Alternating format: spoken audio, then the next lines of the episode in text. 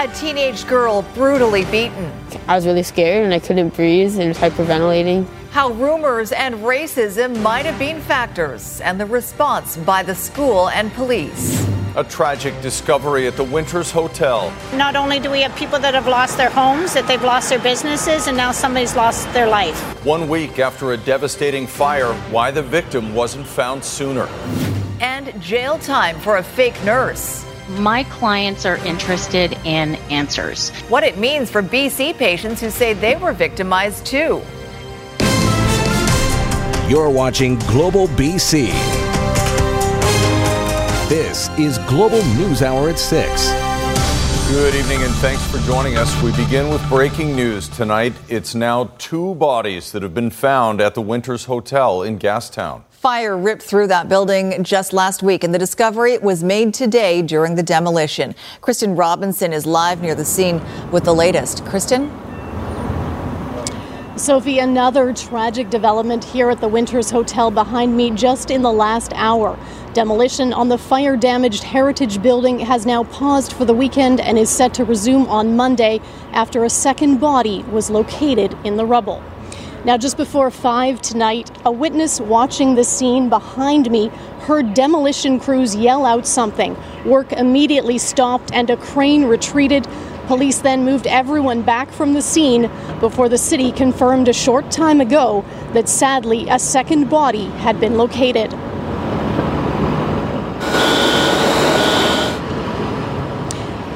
Now, you'll recall flames broke out inside the 115 year old brick building on April 11th in a fire investigators believe was accidental and sparked by candles left burning in a second floor unit. Five people were hospitalized and more than 70 tenants of the single room occupancy hotel displaced. Initially, it was believed everyone was accounted for, but because the roof had collapsed and the situation inside was so dangerous, fire crews were never able to do a secondary search or an all clear sweep of the four story structure. Earlier today, firefighters found a first body. That person is believed to have died before or during the fire watching from our vantage points, uh, our investigators noted something. We stopped the process. We sent crews up in a bucket truck. Um, and then, of course, at that point in time, recognizing that it is a, a body, and we had um, notified the uh, Vancouver police, who then contacted the coroner to come down. Now, since that discovery earlier today, obviously more human remains have now been discovered. Vancouver police and the coroner are both working to determine how these two deceased persons died. Well, we won't know the cause of death for some time. A tragic scene here, turning horrific tonight. All right, thanks for that. Kristen Robinson reporting in Gastown for us. A Richmond father is outraged and demanding action after his 14 year old daughter was beaten unconscious. The apparently unprovoked attack allegedly happened inside her school. Kamal Karamali talked to the father and the victim about what happened. She's definitely a tough one, that's for sure. It's a horrifying sight for any father to see. A daughter in distress. I can't say that enough. Like it's it's frustrating. The markings of an alleged assault written clearly across her face. Like here and like here, but my friend says even when I was unconscious, he was kicking me. 14 year old Janice Shia says she was beaten unconscious by an older boy at her school, Hugh Boyd Secondary. She says the boy wrongly believed Janice had spread word about him liking another girl. So on Thursday during lunch, she says he attacked her. I tried to defend myself, but then he punched me and I knocked out. I got, I like, I passed out. And then when I woke up, I just remember like I was really scared and I couldn't breathe and was hyperventilating. Do you believe race played a factor in this? He called me the F slur and he said uh, Chinese people are ugly. The beating sent Janice to the hospital. But what really gets this dad's blood boiling is that he claims the school never contacted him. Again, that was a frustrating moment too because we find out other ways. He said he had to hear about it from a friend an hour later.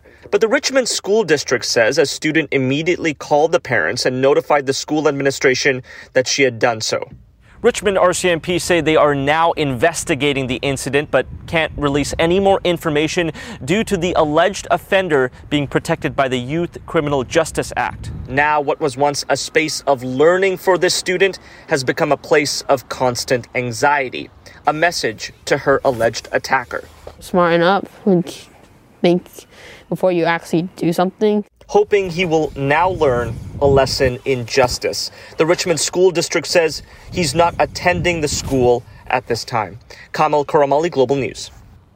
Delta Police Chief Neil Dubord and his wife Lorraine have responded to a civil lawsuit launched against them by a Surrey woman. They say the lawsuit is frivolous, vexatious, and should be struck down. Karen Sidhu says she was sprayed with a hose by Lorraine Dubord at Dubord's Centennial Beach home in June of 2020. Sidhu says she was trying to escape the rising tide, and when she climbed onto some rocks adjacent to the Dubord's home, she ended up touching their wall. She says Dubord insulted her, made a racist remark, and sprayed her with a garden hose. A criminal investigation ended in alternative measures for Lorraine Dubord, who publicly apologized for the way the situation was handled. But in the Dubord statement of defense, they deny assaulting Sidhu or spraying her with a hose. Lorraine Dubord also denies she laughed at or taunted Sidhu. Dubord also denies the incident was motivated by race and alleges it was Sidhu who was aggressive, insulting, and swearing. None of these allegations has been proven in court. The woman who posed as a nurse to treat patients in Ontario and allegedly here in BC has been sentenced in Ottawa. Rumina Daya has the details on how long she'll spend in jail and the latest on legal action here in BC. Brigitte Cleroux in tears as Justice Robert Wadden sentences the 50 year old fake nurse to seven years in jail with credit for time served, five years and eight months remains. Crown wanted 10 years. 30 year history of fraud, of deception, and she also has a history of criminal conviction. One wonders how this could have occurred. Cleroux had pleaded guilty to seven counts, including impersonating a nurse from Vancouver and assault with a weapon for giving needles to patients at two Ottawa clinics in 2021. At least 12 victims, including a child. A dumbfounding criminal resume dating back to 1992. 67 convictions in Canada and the U.S. for crimes including impersonation, fraud, theft, and larceny. Three jail sentences already served. Born in Ottawa, Cleroux studied nursing in Colorado, but didn't finish. No drug or alcohol addictions. Cleroux diagnosed with multiple personality disorders. The court heard she never intended to physically harm anyone. The motive? Money. The actions of Ms. Cleroux cause everyone to doubt the integrity of the healthcare system and the trust placed in the nursing profession, said the judge. Tell me what went wrong. Tell me how you're fixing it. Tell me how it's never going to happen again. Shailene Piran, one of roughly a thousand women in BC who received a disturbing letter from BC Women's Hospital last year. Cleroux, charged with pretending to be a nurse at that facility from June 2020 to June 2021. The Vancouver case in court again, May 18th. It's obviously uh, very troubling for them and very traumatic. So um, we will continue our investigation. Several lawsuits are being launched in BC, including a class action. Allegations include nerve damage, bad reactions to wrong medicines, depression, and anxiety. There must have been multiple failures at different points to have allowed this to happen. Rumina Daya, Global News. Well, good news for parents looking to travel with children that are still not vaccinated. Starting on Monday, unvaccinated or partially vaccinated children aged 5 to 11 who are traveling with a fully vaccinated adult will no longer need a COVID 19 test when entering Canada. However, all unvaccinated or partially vaccinated travelers over the age of 12 will still need to be tested. Well, now that the pandemic is somewhat beginning to wind down, there are questions about how government handled the unprecedented health crisis. And a new poll finds support for a public inquiry into the matter. John Hua reports. Where we ate our food, how we maintained our fitness who was watching over our families. The COVID 19 pandemic touched every single facet of our lives. We're talking about a situation, a pandemic uh, that took the lives of more than 38,000 Canadians. Like this is an important matter. According to a new survey by Research Co, when it comes to people who are still feeling anxious about the end of the pandemic restrictions and mandates, that accounts for 56% of Canadians polled. And what we see is an actual increase in the level of, of anxiety. When it comes to taking a much closer look on how the COVID 19 pandemic was handled, 66% of Canadians support holding a public inquiry into the federal government's decisions, while 61% of British Columbians would like the province's management of this emergency under the microscope. Dr. Henry is leading the public health side of that in British Columbia. She continues to do an exceptional job. What happens after the fact, we'll see. But a lack of transparency over key COVID information is one of the major criticisms of the BC government. They're just, for whatever reason, want to hide information, and that raises distrust and it causes people to wonder what they're up to.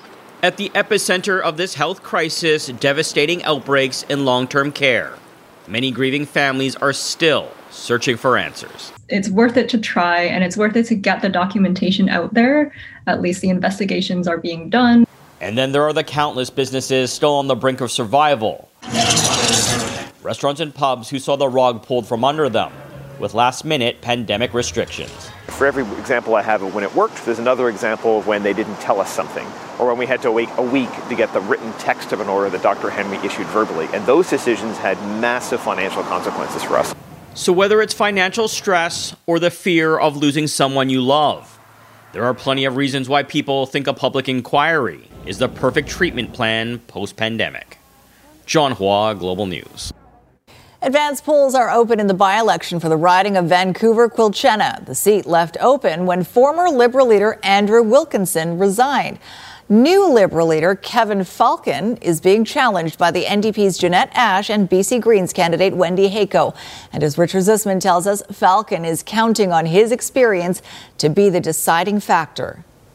It's been a decade since Kevin Falcon left politics. Now, with his kids joining him on the campaign trail, the newly minted Liberal leader running in the Vancouver Quilchena by election. I retired from public life 10 years ago uh, when my kids were very, very young. Today they're 12 and 9, and I'm coming back, frankly, for that generation. Voters can vote in advance through the weekend and then on election night on April 30th. If Falcon does win the race, it will take a few weeks for him actually to end up in the legislature, but he believes it's crucial for him to stand across from Premier John Horgan and hold the NDP to account. The legislature is where we hold government to account, where we, you know, question them on legislation and on direction, etc. So I think it is really important to be there. Standing in the way, NDP candidate Jeanette Ash, the Douglas College instructor and newcomer to politics, crediting a student for putting her name forward. You should run. You should run against him. And I'm like, oh, okay. So, Josh, here I am. I'm doing it. Next time, it's your turn. The number one issue in the riding housing affordability. Here we are five years later with the highest housing prices in North America right here in British Columbia. And so it's been a spectacular policy failure because they've ignored the supply side. We need to flood the zone with all kinds of new supply. The speculation tax that the BCND put, has put in place, I mean, that's freed up uh, almost 20,000 homes on the market. So we're I- increasing supply, and they like that. Wendy Hayko is running for the Greens, the emergency management expert hoping to have her voice heard on the environment and improving transit the NDP and the Liberals are two sides of the same coin on that issue. They're really emissions are go, continuing to go up, and that's a worry to people on the doorsteps that I hear over and over again. Now it's up to the voters to decide whether they want to send Falcon back to the legislature or try something new. Richard Zussman, Global News, Victoria. Vancouver and Whistler win big. Prince Harry announces the perfect place for warrior athletes to compete in 2025. That's next on the News Hour. That's no spaceship. Behold the borer. An update on the Broadway subway project coming up on the News Hour. Some heavy equipment. What is the role that you're playing in understanding the land in which you walk upon? The powerful story behind the play White Noise and where you can watch it coming up. Right now, though, another boost today for BC's reputation to host major international sporting events. We had the Olympics in 2010, of course, and are currently on the short list for some World Cup soccer matches in 2026. And today, Royal announced the Invictus Games are coming to Vancouver and Whistler in 2025. And Paul Johnson has the details. I'm thrilled to announce that the Invictus Games Foundation has selected Canada to host the first ever Winter Hybrid Games in 2025. It will be the first Invictus Games in Vancouver and Whistler, the first to feature winter sports, and the first major international sporting event in partnership with the Musqueam, Squamish, and Tsleil-Waututh people. Established by Prince Harry in 2014, the Invictus Games will see 500 athletes from 20 countries, all of them wounded, injured, or sick, former military men and women who are using sport as part of their recovery. Vancouver's Pierce Bourassa is a retired Canadian Forces corporal who was wounded in Afghanistan.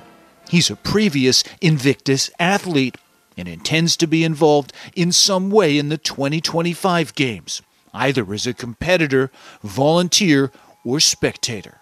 I think it really changed my life. You know, I, I was at the time where I had just released from the military and I was a little bit uh, lost, but uh, I got accepted to be part of the Victus Games and got back into sport, and it really, uh, really put me on a, a positive path forward uh, toward my recovery and in my career.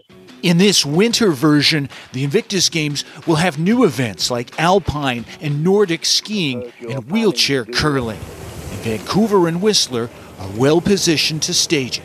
There won't be uh, building any new facilities. We've got everything in place, of course, from uh, the 2010 games.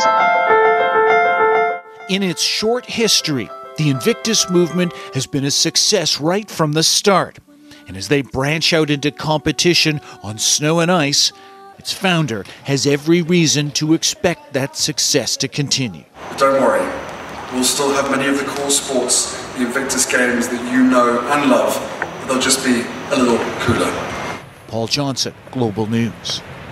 And breaking news now on the same day the Invictus Games are announced comes word the Formula E race event in Vancouver, which was set for this summer, has now been officially postponed. That's right. The city of Vancouver issued a statement saying the Montreal based promoter, One Stop Strategy Group, has postponed the three day festival to a future date.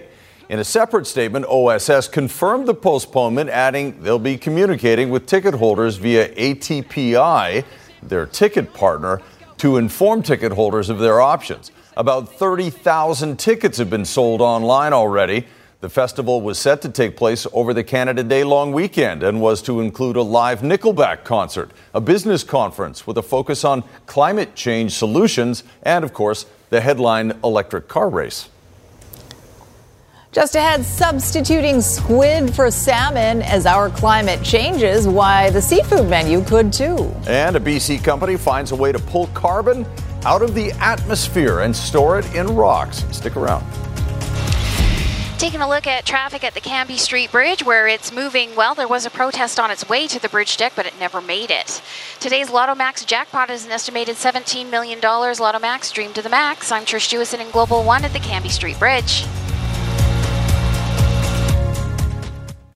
Salmon lovers might have to start reconsidering their dinner options and think about other seafood like squid. As Aaron MacArthur reports, climate change has driven some interesting trends on Vancouver restaurant menus.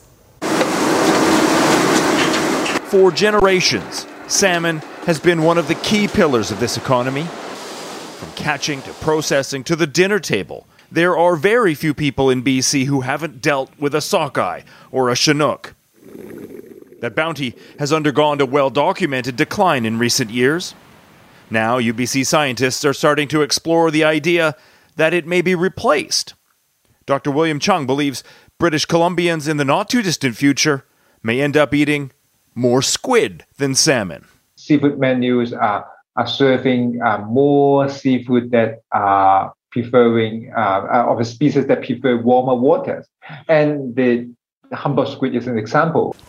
As ocean temperatures have increased, the range of the Humboldt squid has pushed north. There's plenty of evidence the large predator is readily available in our waters. Oceanwise says it's an easy way to eat sustainably. Because there is this range shift happening with species in the ocean in response to climate changes. I think there is a real value and incentive for people to be looking local with their seafood. One of the interesting aspects of the UBC study was looking at menus of Vancouver restaurants, dating back more than 100 years.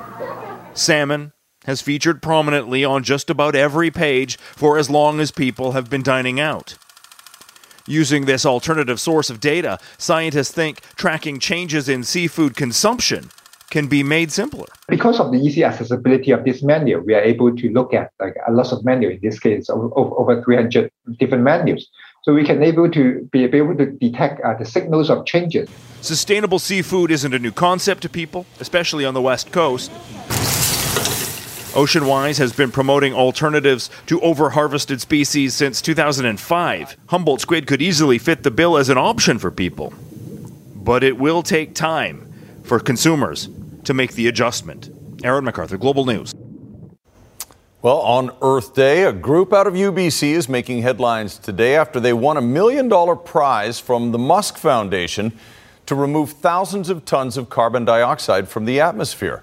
Kristi's here to explain why it's attracting a lot of attention. After 20 years of research, this group has developed a technology which turns waste rock from mines into huge carbon sinks at a rate far faster than would naturally occur. So they are able to manipulate the rock so it absorbs carbon dioxide directly from the atmosphere in just days or weeks. Then the rock is buried, essentially storing that carbon back into the earth. So rather than the uh, reactive ability of this material to be buried and lost forever. We just try and make sure that we get as much reaction done with it before it gets buried. And then once it's buried, it's instead of going down there with lost reactivity, it's going down there with carbon. Because of the scale at which they're able to carry out this process, it could have a significant impact on the carbon in our atmosphere. So this group has actually developed a company called Carbin Minerals, and now they're getting bids from other companies like Shopify to purchase this work as carbon credits. Kristi Gordon, Global News. Just ahead, dynamite deals that give back. It's for people that really need it, and I have a good sense for that. The Nanaimo retailer giving most of his inventory away. And Russia's brutal war and the regions it plans to target next. This May, join me for the BC Cancer Foundation's Workout to Conquer Cancer. Sign up on your own or as a team, and let's move every day this May and help change cancer outcomes. Register today at workouttoconquercancer.ca. Traffic is steady here both ways at the Alex Fraser Bridge this evening. Fully recovered for southbound traffic, which just cleared a stall southbound at the north end. Through Kermac Cares for Kids, expert repair for your vehicle helps provide expert care for kids. When you choose Kermac, you choose to support BC Children's Hospital. Kermac Cares for Kids. I'm Trish Jewison in Global One, high above the Alex Fraser Bridge. Humanitarian corridors once again came under attack in eastern Ukraine, slowing what has already been a painstaking task and prompting more outrage from Western nations. Meanwhile, new concern that Russia could have its eyes set on territory farther south, still under Ukrainian control. Global's Reggie Cecchini has the latest. What is supposed to be a place of healing and refuge became the latest Russian target. This hospital in the war torn Donetsk region shelled on Friday in a callous disregard for life. Even wars have rules, um, and these need to be respected. Otherwise, we are very afraid of what could come next. The United Nations says there is growing evidence of war crimes throughout Ukraine as Russia makes a more aggressive move to control the territory of another country and the lives of those that remain, making escape dangerous, impossible, or deadly. Ukraine's defense minister says local residents, mainly men of conscript age, are now being blocked from leaving. There's fear a sham referendum could be held in rebel backed areas to force Ukrainians to fight for Russia. Russia is committing war crimes. In Washington, Canada's deputy prime minister says the country will not turn its back on Ukraine, promising millions of dollars in funding and military equipment. Support of Canadian people which we see right now is unprecedented. Earlier in the week, G20 ministers, including Freeland, walked out on Russia as its delegates spoke at recent central bank meetings. Russia does not have a place at the table of countries who have come together to maintain global economic prosperity. Ukraine claims it needs $7 billion a month to make up shortfalls and hundreds of billions to rebuild. The country reaching for a future while trying to survive the present. We keep hope, hope for peace, hope that life will conquer death, says Ukraine's president. With talks stalled, the UN Secretary General will travel to Moscow next week amid increased siege warfare as Russia looks to take more land and life out of Ukraine. Reggie Cecchini, Global News, Washington. And the Nanaimo thrift store has made a name for itself, not so much for what it sells, but for what it does with the profits. Denny's Dynamite Deals is all about giving back to the neighborhood it's in. Kylie Stanton has the story. Step inside and try to take it all in. Oh my golly, there's all kinds of good things. Clocks, sporting equipment, art, clothing. Stuff for the kitchen, uh, stuff for my shop. All of it at one time, one man's trash. Yeah, thank you, my dear. Now this man's treasure. Nothing was planned, it just happened. And now we've got a place that's just turning into a great community. Dennis Bizot bought this old grocery store in Nanaimo's Harewood neighborhood back in 2018. He had retired, had time on his hands, and an idea. I do not want money to rule this store. Roughly 90% of the inventory at Denny's Dynamite Deals is donated by Nanaimo residents, while Bizot buys the rest at local garage sales. But what's perhaps even more interesting than the items he's collected is what he's managing to do with it. It's grown, and the money going out has grown with it. In less than four years, Bizot has simply given away roughly $180,000 in merchandise. I try to do $200 a day that goes out the door free. It's for people that really need it, and I have a good sense for that. Another 140,000 has been donated to local charities and schools. 2 weeks ago we we were the recipients of $14,000.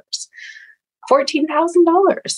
It's amazing. It's really a message of hope and um, and community and generosity. And that's what keeps people coming back. Since word's gotten out about what Denny does in the community, uh, the community supports the store with so many great donations. Wherever he knew there was a need, he would help. It's just wonderful. For Bizot, it's just a matter of looking at things a little differently, seeing the value where others might not, and perhaps opening some hearts and minds along the way. But it isn't about the almighty dollar, and that's what makes it special. Kylie Stanton, Global News. That is an excellent attitude. For sure. Coming up, finding what's funny in reconciliation. Internet famous, eh? That sounds pretty dope. How white noise brings cultures together. But first, boring work. Crews bring in the heavy machinery to dig new SkyTrain tunnels.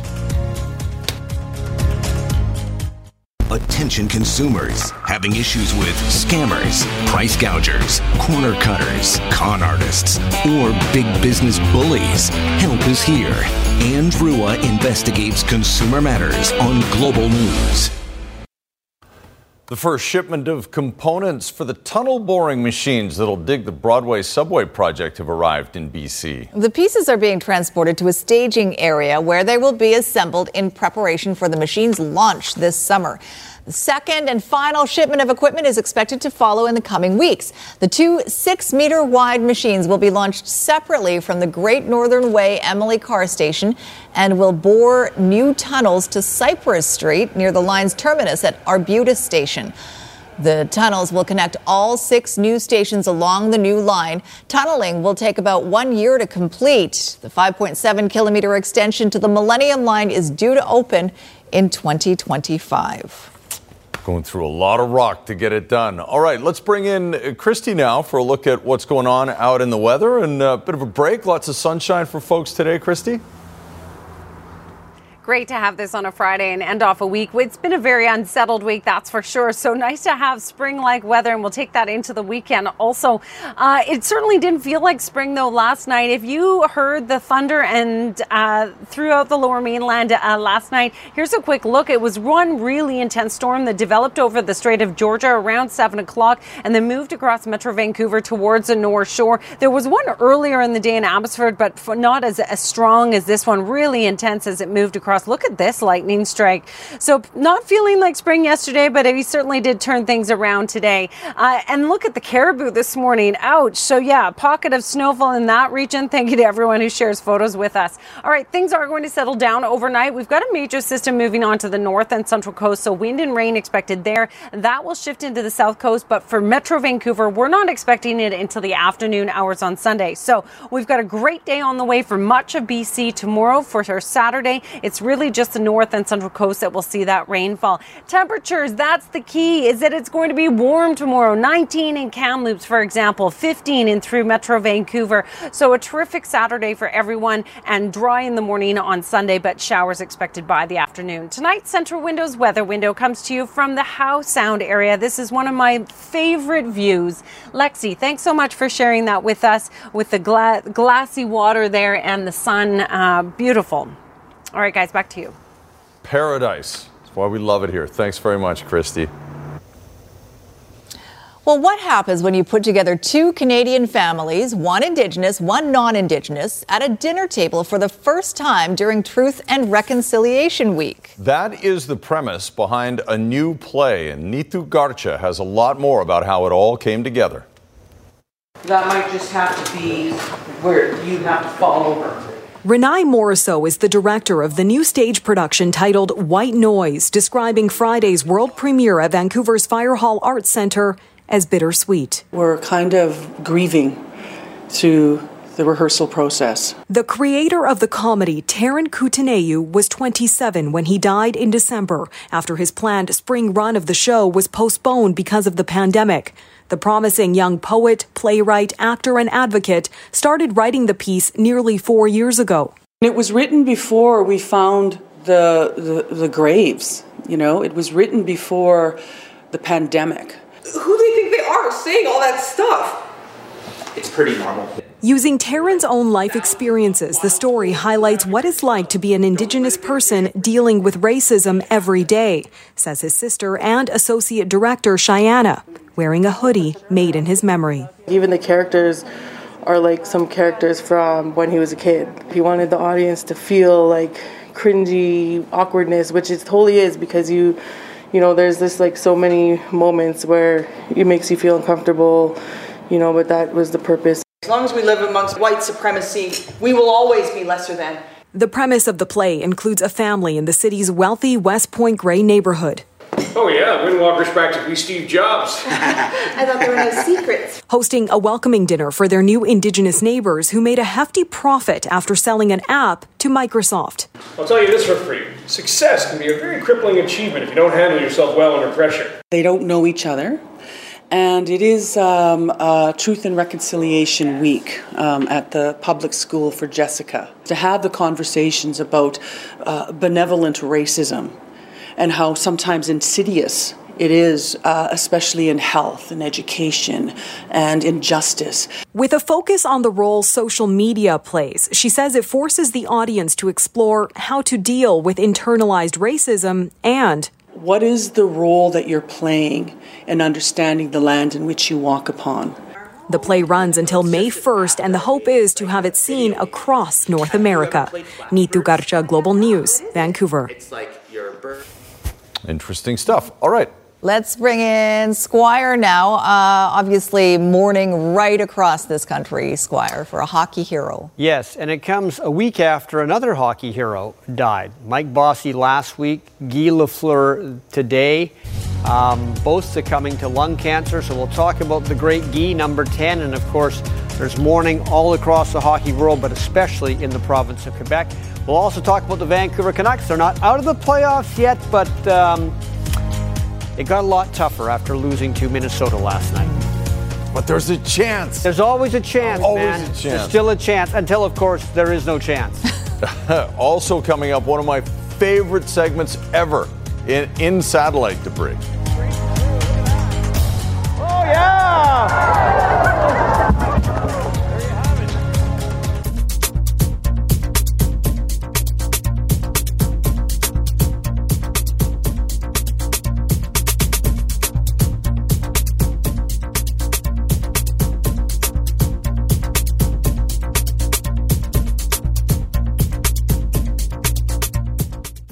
You live, you learn. It's a lyric, right?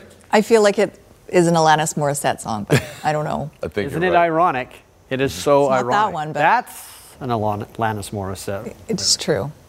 Uh, yes, the Vancouver Canucks loss last night in Minnesota has made the road to the playoffs very steep and very rocky for Vancouver from here on out. The problem is there isn't much on out left, just four games. Tomorrow the Canucks are in Calgary, but they clinched first, the Flames did, so they might not be as fired up as they normally are to play Vancouver.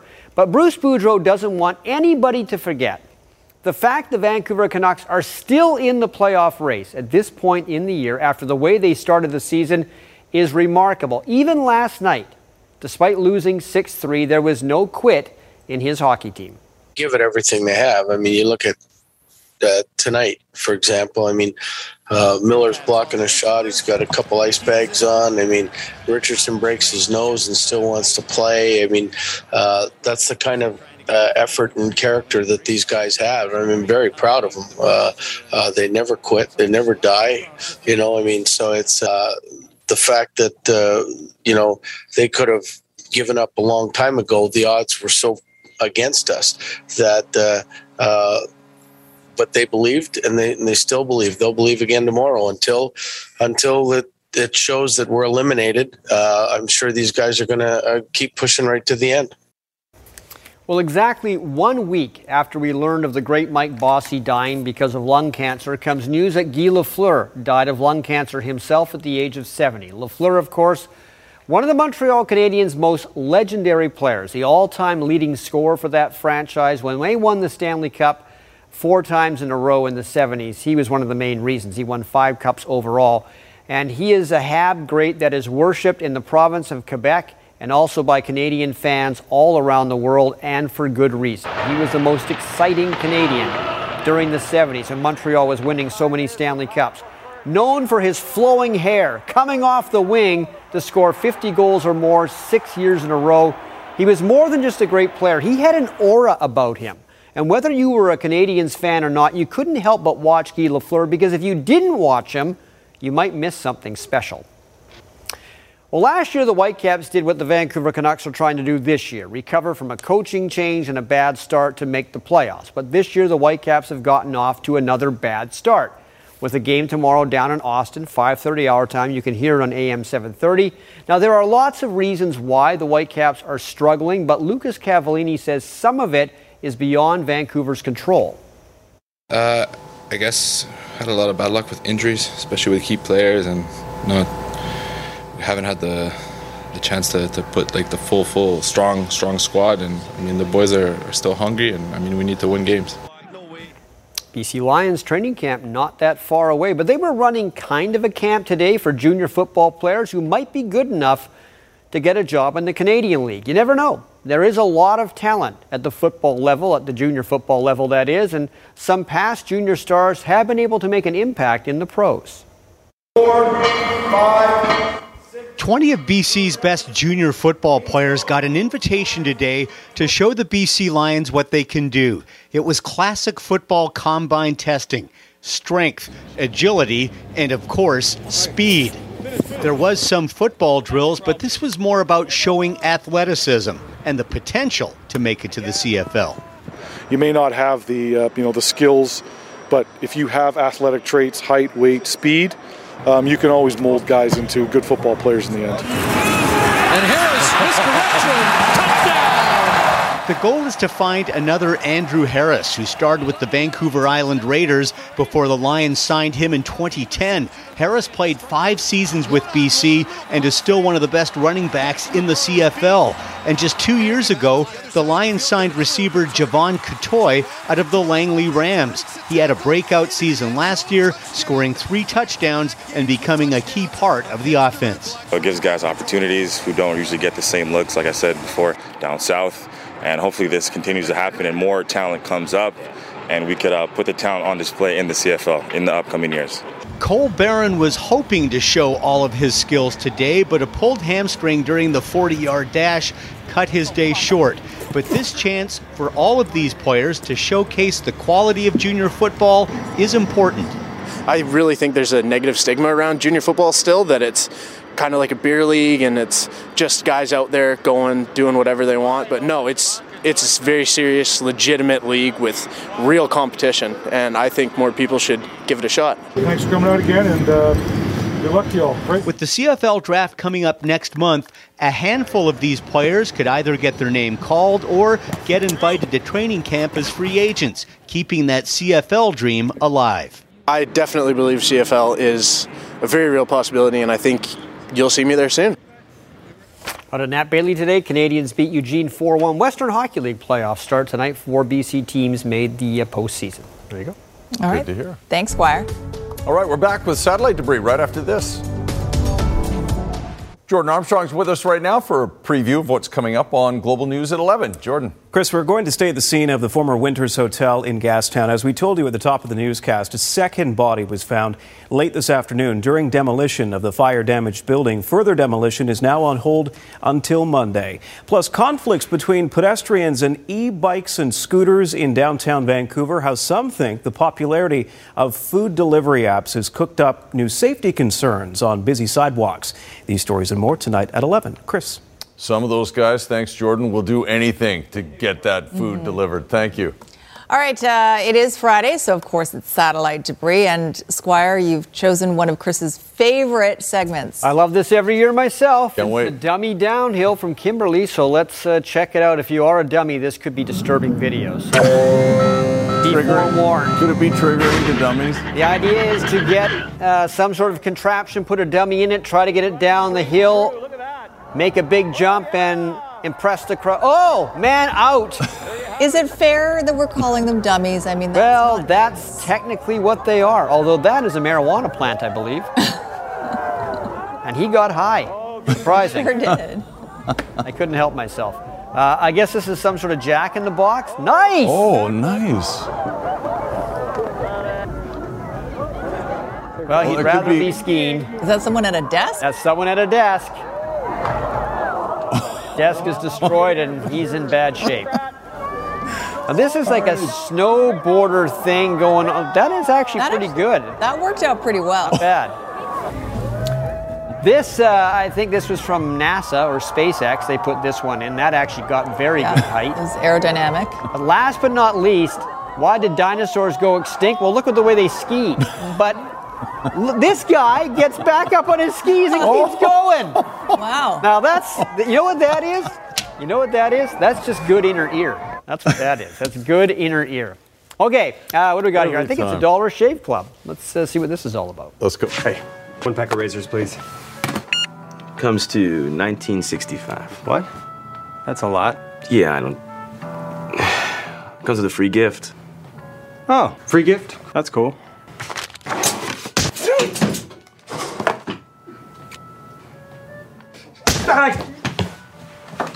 Tired of getting beat up by high razor prices? DollarShaveClub.com ships amazing razors for just a few bucks. Digging around Belling. the library where all the old tapes are, and I thought I came across a couple of old beer commercials I like. So I thought I'd drag them out for you guys today. Here we go. So, where do you want this? Hey now, I ordered a new copier. This is better than new, my friend. Allow me to demonstrate. Mm. Oh, what do we have here? Wow. Enlarges too. Even collates. I'll take it. For the great taste that won't fill you up and never let you down, make it a Bud Light. That was close. I didn't think I could shove this baby through.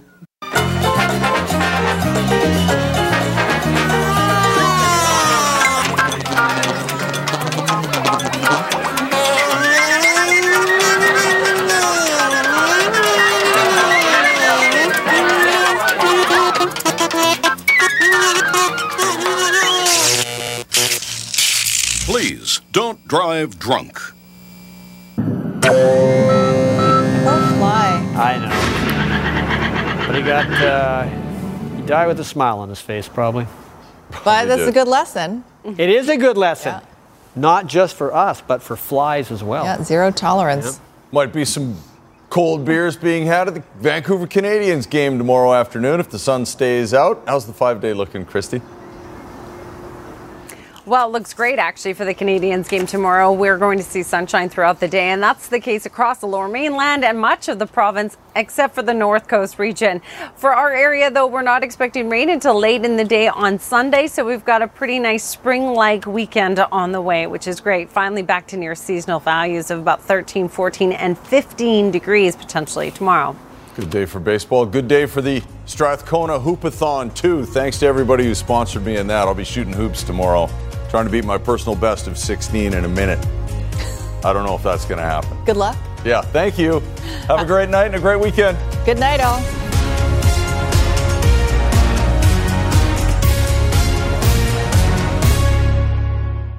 Hi, it's Shauna, and I might be a bad parent because my kids think french fries are vegetables. Hey, it's Ryan, and I might be a bad parent because I went out for wings when my wife was in the hospital after giving birth. Johnny here. I might be a bad parent because in my house, the tooth fairy gives pocket change. But we're not alone. Len emailed us and said his six year old daughter's Tarzan moment going from love seat to lazy boy by curtains made him more proud than any dance recital. and Andy left his two year old at the rink. All right, guys, I'm sure we're not alone. Like Andy's kid. For stories and confessions like this, make sure you check out our podcast. It's called Bad Parents, and it's available wherever you get your podcasts. I left a glove at the rink.